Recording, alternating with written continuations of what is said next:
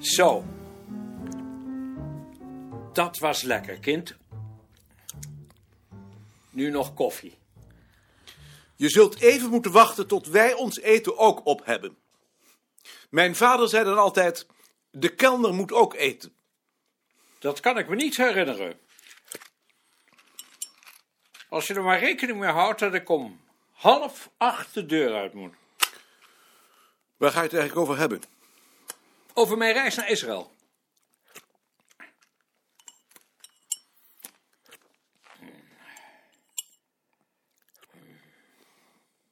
Op weg naar het einde. Ik laat ze mijn dia's zien. Laat maar. Ik doe het wel.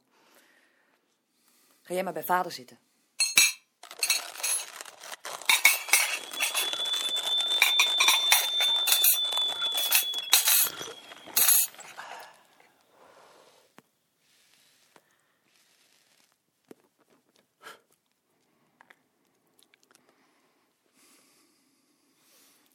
Komen er eigenlijk?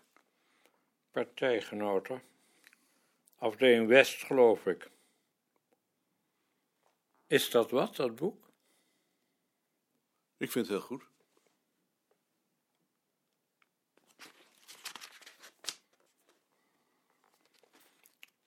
Wil jij geen pijp stoppen? Zometeen na het eten niet.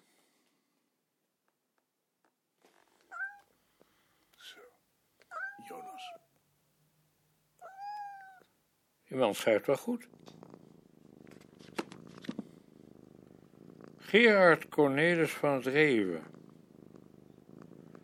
Maar ik ben er toch te oud voor. Waar ben je dan niet te oud voor? Mm, alleen detectives. De rest interesseert me niet meer. Hield jij vroeger eigenlijk van Rielke en Stefan George? Stefan George niet. Rielke, ja. Maar dat is lang geleden. Waarom vraag je dat? Omdat Beerta daar zo op gesteld is. Beerta, ja, dat kan ik me voorstellen. Dat is echt iets voor hem. En Henriette Roland Holst? Dat kan ik me niet meer herinneren. Zal wel. Dat hoorde er toen bij. Ik geloof dat ik ook wat van haar heb. Je hebt in ieder geval de nieuwe geboorte en opwaartse wegen. Hoe weet jij dat? Staan die nu soms in jouw kast? Ik hou er niet van. Nee, dan is het goed. Als je er niet van houdt, dan staan ze daar wel veilig. Alsjeblieft. Je hebt er toch geen suiker in gedaan? Nee? Nee, ik vraag het maar. Over tien minuten moet ik weg. Hoe ver is het lopen? Twintig minuten? Ik breng je wel even.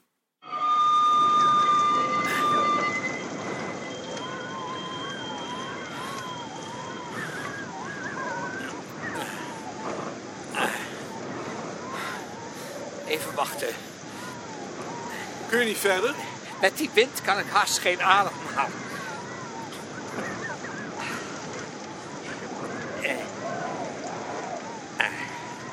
Ja, jongen. Je vader is niet zo jong meer.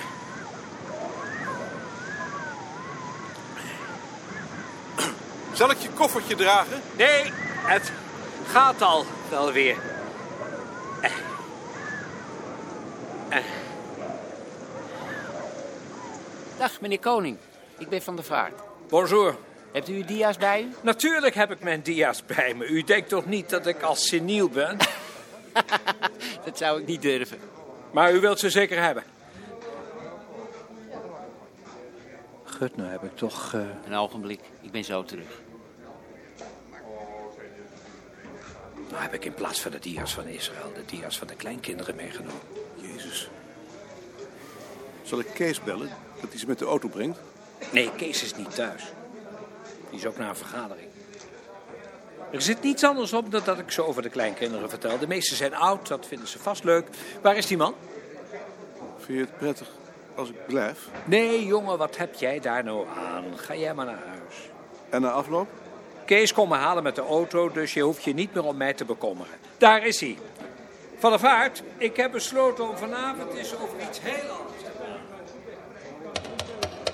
Partijgenoten. Partijgenoten.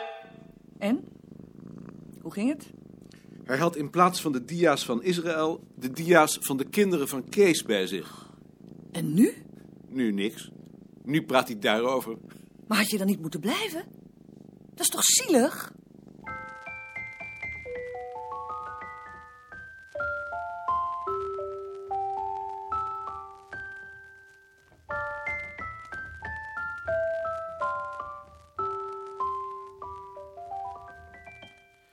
Ik heb genoten. Als ik daar woonde, zou ik vast en zeker ook communist zijn. Hebt u dan niets van het regime gemerkt? Nee. Het enige wat je merkt is dat de mensen er wat armer zijn. Maar het salaris van de hoogleraren is even hoog als hier.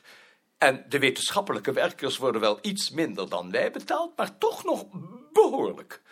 Ik ben nog nooit in een land geweest waar de intellectuelen zo op hun waarde werden geschat. Merkwaardig. Waarom is dat merkwaardig? Omdat intellectuelen toch profiteurs zijn.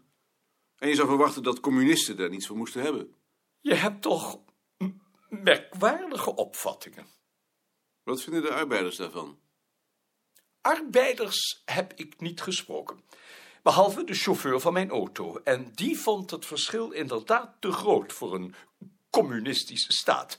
Maar dat was dan ook een chauffeur. Wat verdienen die dan? Die chauffeur verdiende 4800 mark per jaar. En een hoogleraar verdient 36.000 mark. En de rector magnificus zelfs 180.000 heb ik me laten vertellen. Maar dat is wel een hoge partijman natuurlijk. Dus dat is wel weer te verklaren. Maar hij had wel gelijk. Het verschil is wat groot. Dat bedoel ik. Maar dat is toch niet zo verwonderlijk? Het is toch vanzelfsprekend dat iedereen probeert te halen wat hij krijgen kan. Ik vind het alleen zo belangrijk dat dat in dit geval de intellectuelen zijn die aan het langste eind trekken. In West-Duitsland zijn dat de kapitalisten. Daar hebben ze ook allemaal een hekel aan. Ik heb een hoogleraar gesproken, een zeer hoogstaand man van een onbevlekte reputatie. En die zei tegen me: Wat wij de West-Duitsers zo kwalijk nemen, is dat ze alleen maar naar zich toe halen en zich in weelde baden, terwijl wij boete doen voor wat we misdaan hebben. Je begrijpt dat mij dat bijzonder aansprak. Maar gelooft u dat? Natuurlijk geloof ik dat. Waarom zou ik dat niet geloven? Ik zou er net zo over praten als ik een Duitser was. Dag, mevrouw Veldhoven. Komt u binnen. Dag, juffrouw Veldhoven. Dag, meneer Koning. Dag, meneer Beerta. Hoe gaat het in de Frans van Mierenstraat? Daar wilde ik juist eens met u over praten, want het ziet er nu toch wel naar uit dat we daar binnen niet al te lange tijd zullen moeten verhuizen. Ik heb daarover een gesprek gehad met Van der Haar. Op het hoofdbureau denkt men erover om hier in de tuin een barak voor u te bouwen. En denkt u dat dat een oplossing is? Daar ben ik zeker van. Als u dat zo zegt, dan heb ik daar natuurlijk wel vertrouwen in. Maar bij barak denkt men toch al gauw aan weer een tijdelijke behuizing. U kunt vertrouwen in me hebben. Daar ga ik er maar van uit. U bent nog niet begonnen. Kan ik nog even iets bespreken met juffrouw Bavelaar? We beginnen over vijf minuten. Jij hebt genoten natuurlijk. Ik heb genoten. Dat dacht ik al. En, genoten? Inderdaad. Nog theater gezien? Brecht? We zijn naar de opera geweest. Alsof de tijd had stilgestaan. De heren in smoking, de dames in avondkleding. Van die hooggesloten avondkleding, zodat je hun borsten niet kon zien. Dat ligt mij wel. Zeg, doe niet zo preuts. Daar meen je toch immers niets van? Toch wel, want ik ben preuts. Ach, kom. Nou, ik weet wel beter. Goedemorgen. Goedemorgen. Goedemorgen. Is mevrouw Moederman er niet? Mevrouw Moederman is ziek. Ziek? Dat scheelt haar. Migraine. Dan zullen we het dit keer zonder mevrouw Moederman moeten doen. Er zijn drie zaken die ik vandaag in ieder geval ter sprake wil brengen. Dat zijn het brievenarchief, het jaarverslag en de begroting voor het volgend jaar. Eerst maar het brievenarchief. Het woord is aan juffrouw Bavelaar. Aan mij? U had toch een voorstel? Nou, een voorstel. Ik vraag me alleen af waar het naartoe moet. Want het vraagt verschrikkelijk veel ruimte. En ik vind het systeem ook wel erg ingewikkeld. Dat systeem is nog door Wiegel ontworpen. Dus ik heb daar veel vertrouwen in. Nou, ik begrijp er vaak niks van. Ik vind Ik kan nooit iets terugvinden. dat juffrouw Bavelaar daar wel gelijk in heeft. Ik vind dat ook vaak erg moeilijk. Zijn er nog meer die bezwaren tegen dat systeem hebben? Tegen het systeem niet. Maar wanneer schaffen we nou eindelijk eens die afschuwelijke regel af dat er van elke brief twee doorslagen gemaakt moeten worden? Als je het nou over ruimte hebt, dat vreet ruimte. Ik heb daar al vaak plezier van gehad. Ach kom, ik nog nooit. Dat ligt dan aan jou. Als je ze niet gebruikt, dan maak je ze niet. Ik maak nooit twee doorslagen. Maar kunnen we dan, wat we niet meer gebruiken, niet beter vernietigen? Vernietigen doe ik nooit iets. Hè, wees nou toch eens even serieus. Maar die, ik ben serieus. Ik heb nog nooit één snipper papier vernietigd. Als we voorkomen dat die doorslagen gemaakt worden, dan hoeven we ze ook niet te vernietigen. Precies. Dat ben ik toch niet met u eens. Er is heel veel wat na vijf jaar vernietigd kan worden. Geeft u eens een voorbeeld? Nou, de uitnodigingen voor de symposia bijvoorbeeld. De uitnodigingen aan de sprekers. De zaalhuur. De uitnodigingen aan de toehoorders. Dat kan na vijf jaar toch wel vernietigd worden? Niet soms. Nee, dat mag niet vernietigd worden. Maar waarom dan niet? Probeert u het maar niet, hoor.